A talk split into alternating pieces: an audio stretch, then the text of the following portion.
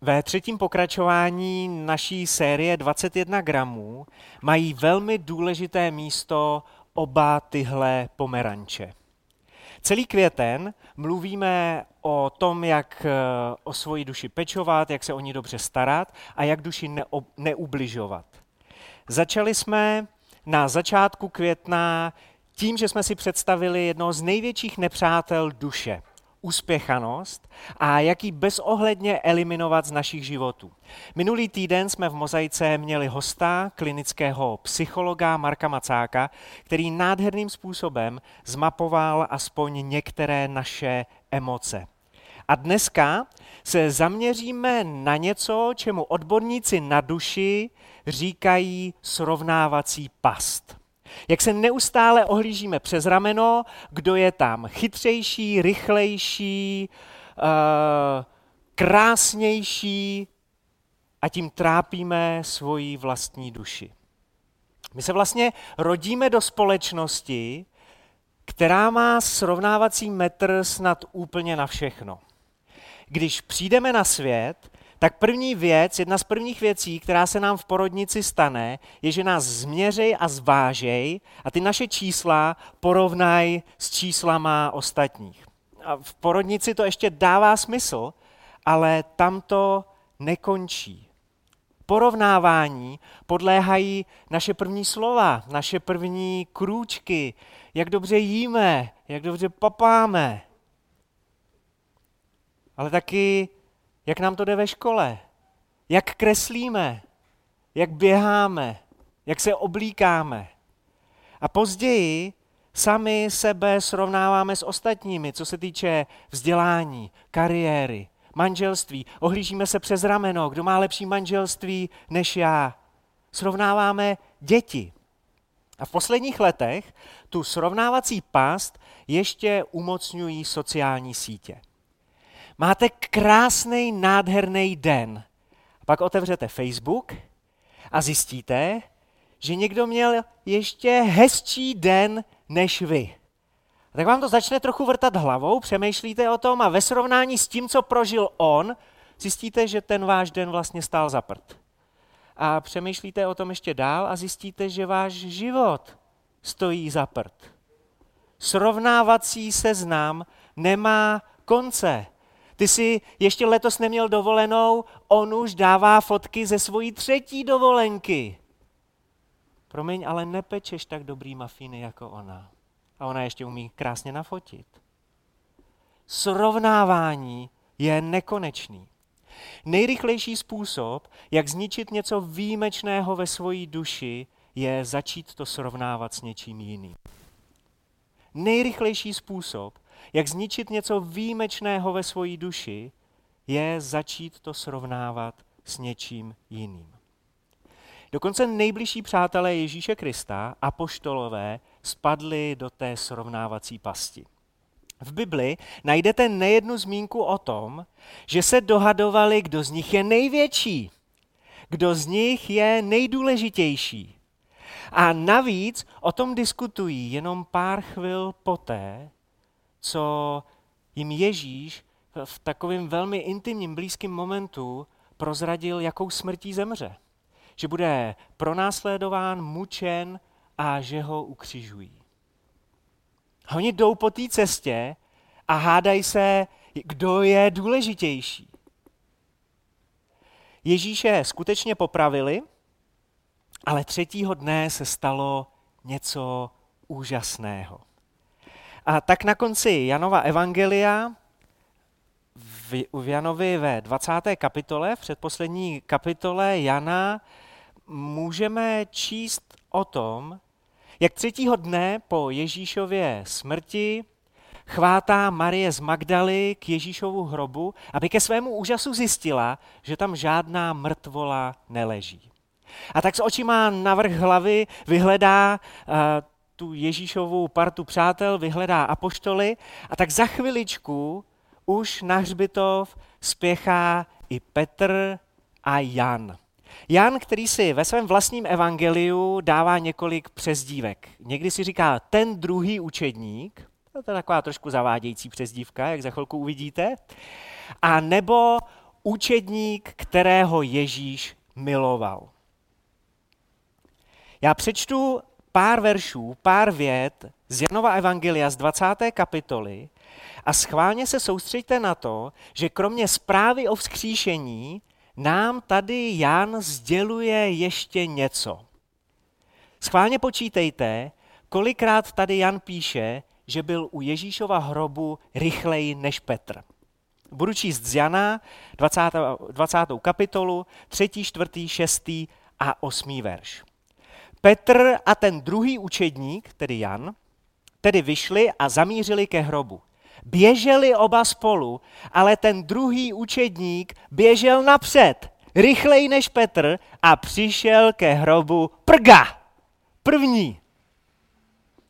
Jan celou dobu skromně říká, já jsem ten druhý učedník a vlastně jsem první. Jako kdybych to psal já. Potom přišel také Šimon Petr, který šel za ním. Po druhé se dozvídáme, že byl Jan rychlejší než Petr. Vešel do hrobu a uviděl tam ležet lněná plátna. Potom vstoupil i ten druhý učedník, který ve skutečnosti byl první, který k hrobu přišel první, to je totiž hned další věta, i uviděl a uvěřil. Jakoby tady Jan sděloval dvojitou dobrou zprávu, takový double evangelium. Jako máte double espresso, tak tohle je double evangelium. Ježíš byl skříšen a já byl první. Hned třikrát musí Jan předvíst, že on tam byl prga. A v 21. kapitole Janova Evangelia Petr zažívá naprosto zásadní setkání se vzkříšeným Kristem. Během soudního procesu před Ježíšovou popravou Petr Ježíše třikrát zapřel a teď se ho vzkříšený Ježíš třikrát ptá, Petře, miluješ mě? A vždycky, když Petr odpoví, miluju tě, pane, tak mu Ježíš prozradí boží plán, to, jaký má Bůh plán s Petrovým životem. Petře, miluješ mě, mám tě rád, pas mé beránky. Petře, miluješ mě, jo, miluju tě, tak se starej o moje stádo. Petře, já ti svěřuju církev, abys o ní pečoval. A v jednu chvíli se Petr ohlídne přes rameno a uvidí, jak za nimi jde učedník, kterého Ježíš miloval. To jsme u Jana 21, 20. až 22. verš. Petr se obrátil a uviděl, jak za nimi jde učedník, kterého Ježíš miloval a který se také při večeři naklonil k Ježíšovým prsům a řekl, pane, kdo je ten, který tě zrazuje? Když Petr Jana uviděl, řekl Ježíšovi, pane, co bude s tímto? Ježíš mu řekl, jestliže chci, aby tu zůstal, dokud nepřijdu, co je ti potom? Ty mne následuj. Porovnáváním ubližujeme naší duši. Jestliže neustále srovnáváme to, co jsme, to, co děláme, to, po čem toužíme, s někým jiným, když to poměřujeme s ostatními, naše duše ztrácí svou jedinečnost. Nejrychlejší způsob, jak zničit výjimečnost vlastní duše, je začít se srovnávat s někým jiným. Nejrychlejší způsob, jak zničit výjimečnost svojí vlastní duše, je začít se srovnávat s někým jiným.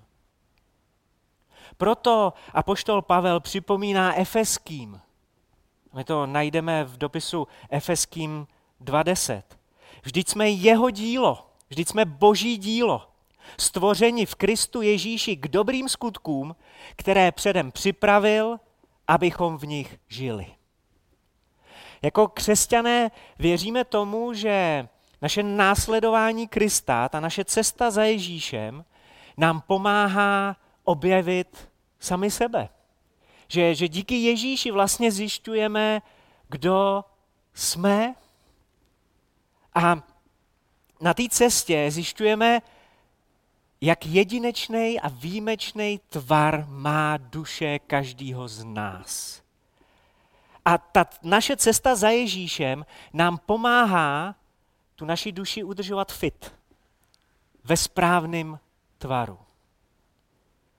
A tady jsme četli, že objevujeme, že jsme stvořeni pro něco dobrého. A objevujeme pro co konkrétně. Tenhle pomeranč, krásně kulatý, zářivě oranžový. A vsadím se, že kdybych do něj kousnul, tak kromě toho, že si strašně zašpiním ten štít zevnitř, tak, takže bychom zjistili, jak šťavnatý ten pomeranč je. Když ho jenom ještě trošku naleštíte, dáte ho do správného světla, budete mít super fotku na Instagram. Protože to, co držím v ruce, kromě toho, že to je biopomeranč, tak neschází moc, aby tohle byla esence pomerančovitosti. Oproti tomu ten druhý pomeranč, to je vyložený zklamání. E, jak vím, že to je pomeranč? No, protože na tom je nálepka. Někdo na to dal nálepku, že to je pomeranč. Ale ve srovnání s tímhle je to vyložený propadák. Špatný tvar, špatná barva, špatná vůně, žádná šťáva. Ale já mu pomůžu, aby splnil kritéria pomerančovitosti. Pomůžu mu dát aspoň správný tvar. To je to nejjednodušší, co pro tenhle nepovedený pomeranč můžu udělat. Máte pocit, že to tomu banánu prospělo? Že se má líp než předtím, že se má ten banán líp, než se začal srovnávat s pomerančem a chtěl se mu podobat? Nejrychlejší způsob, jak zničit výjimečnost vlastní duše, je začít se srovnávat s někým jiným. Banán si má užívat svoji banánovitost. Stejně tak jako Kuba si má užívat svoji kubovitost. Protože jak ten banán, tak mě stvořil stejný Bůh. Vždycky bude někdo rychlejší než ty. Vždycky bude někdo krásnější než ty. Vždycky bude někdo chytřejší než ty ale nikdo nemůže být lepší já než já. A nikdo nemůže být lepší ty než ty. V tom tě nikdy nikdo nepředběhne. Jak říká křesťanský spisovatel John Mason, narodil si se jako originál, neumírej jako kopie. Nenič výjimečnost svojí vlastní duše tím, že se budeš srovnávat s někým jiným. Já bych vám teď na závěr chtěl předat takový tři kroky ven ze srovnávací pasti. Jak přestat ubližovat svoji duši, jak stopnout srovnávání. A ten první krok je porovnávej, ale se svojí vlastní cestou. A hned vysvětlím, co tím mám na mysli. Ty mě následuj, říká Ježíš. Tohle je tvoje cesta. Jan má svoji cestu, ty mě následuj po téhle cestě, tohle je tvoje cesta. A skutečně věřím tomu, že abychom poznali sami sebe, abychom se stali tím, kým se stát máme, tím, kým se stát můžeme, bez Ježíše to nejde. Potřebujeme se vydat na tu cestu následování. A tak se podívej, na tu svoji vlastní cestu životem, podívej se na tu svoji cestu za Ježíšem, pokud jsi křesťan, a podívej se, kde jsi na té cestě byl včera a srovnej to s tím, kde jsi na té cestě dneska. Co všechno si na té cestě získal? Čeho si se na té cestě vzdal? Co si se na té cestě všechno už naučil? Buď k sobě upřímnej, kde jsi z té cesty uhnul. Ale taky se podívej na to, na co si hrdej. Na co si hrdá. Co si na té cestě s Ježíšem už zvládla. Když srovnáš svoji cestu se svojí cestou, tak si můžeš uvědomit, jak obrovsky si se posunul správným směrem. A můžeš si všimnout změn k lepšímu ve svém životě. Změn, který si třeba začal, začala považovat úplně za samozřejmý.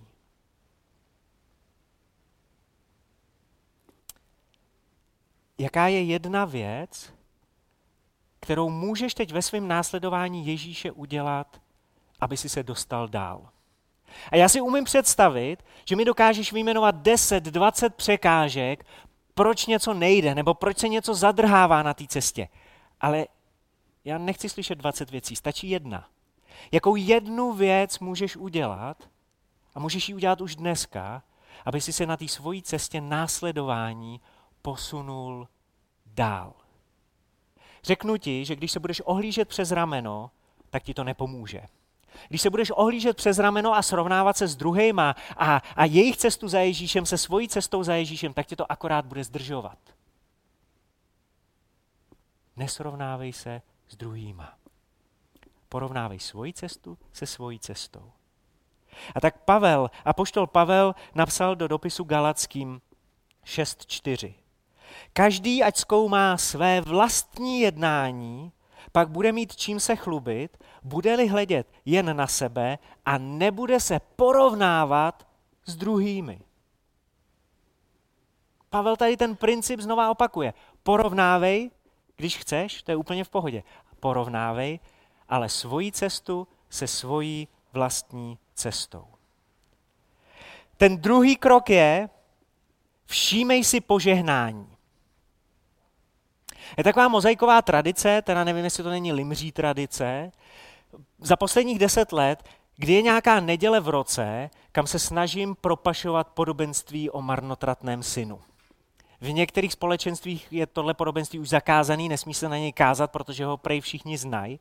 Ale pro mě je to obrovská vzácnost, obrovská perla a přátelé, dneska je to neděle, kdy ho propašovávám mezi vás a ještě ho s váma chci v pár minutách otevřít. Všímej si požehnání. Na tomhle nádherném podobenství Ježíš ukazuje šokující sílu boží lásky a obrovskou nádheru boží milosti. Nemáme úplně čas eh, rozebírat to podobenství do detailů, takže až pak třeba budete koukat na video, tak pod tím videem najdete odkaz na celý to podobenství.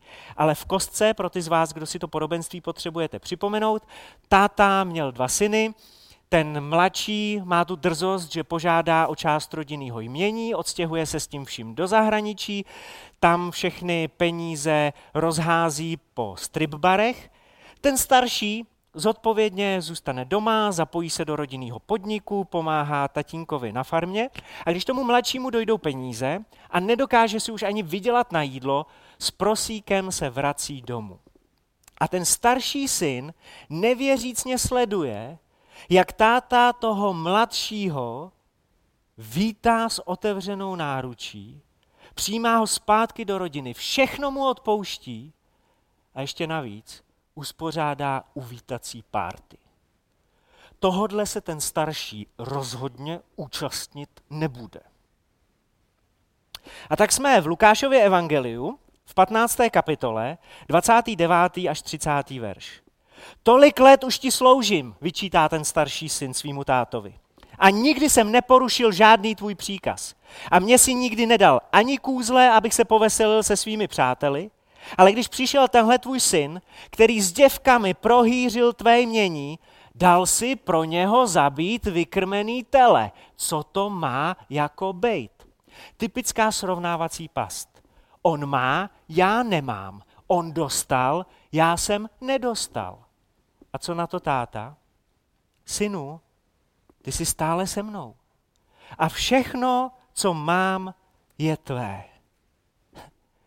Ty můj kluku, ty se tady soustředíš na jednu krávu, ty se tady soustředíš na jedno tele, který dostal někdo jiný a úplně přehlížíš všechny dary, které proudějí do tvýho života. Úplně ignoruješ to, co ty už si dostal. Nevidíš požehnání, který máš. kvůli srovnávací pasti ztrácíme smysl pro realitu. Neuvědomujeme si skutečnost. Tak to otoč, protože to je cesta ven ze srovnávací pasti. Všímej si požehnání ve svém životě. Proto máme v Žalmu 103.2 napsáno. Dobrořeč má duše hospodinu, nezapomínej na žádné jeho dobrodiní. Všímej si požehnání. A nakonec třetí krok. Žehnej.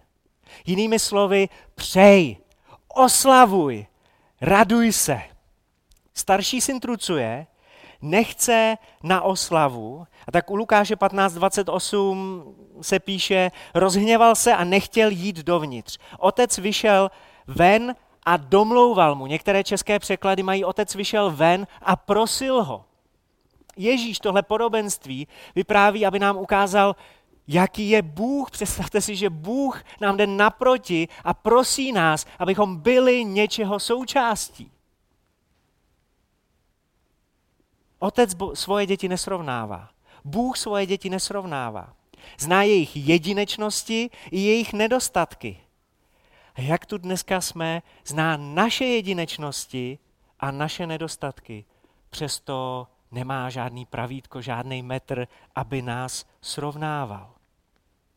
Otec oba syny miluje, oběma synům jde naproti přesně, jak to ty jeho kluci potřebujou. Oba ty svoje syny chce mít blízko sebe a taky chce, aby si jeho děti byli navzájem blízko. Žádný soupeření, žádný soutěžení, žádná rivalita. Máme proč se veselit, říká ten otec v tom podobenství. Máme proč se radovat, poněvadž tento tvůj bratr byl mrtev a zase žije. Ztratil se a je nalezen. Jestli se něco dobrého děje v životě někoho poblíž tebe, žehnej mu, přej mu to, buď toho součástí skrze to žehnání. Jestli Bůh někomu něco dává, jestli Bůh um, nějak jedná v něčím životě, jestli Bůh nějak jedná skrze něčí život, oslavuj to. Raduj se z toho. Vyveďte svoje duše ze srovnávací pasti. Ty tři kroky, které vedou ven, jsou porovnávej, ale jen se svojí vlastní cestou. Všímej si požehnání. Žehnej. Přej, oslavuj, raduj se. Přestaň ubližovat svojí duši. Přestaň se srovnávat.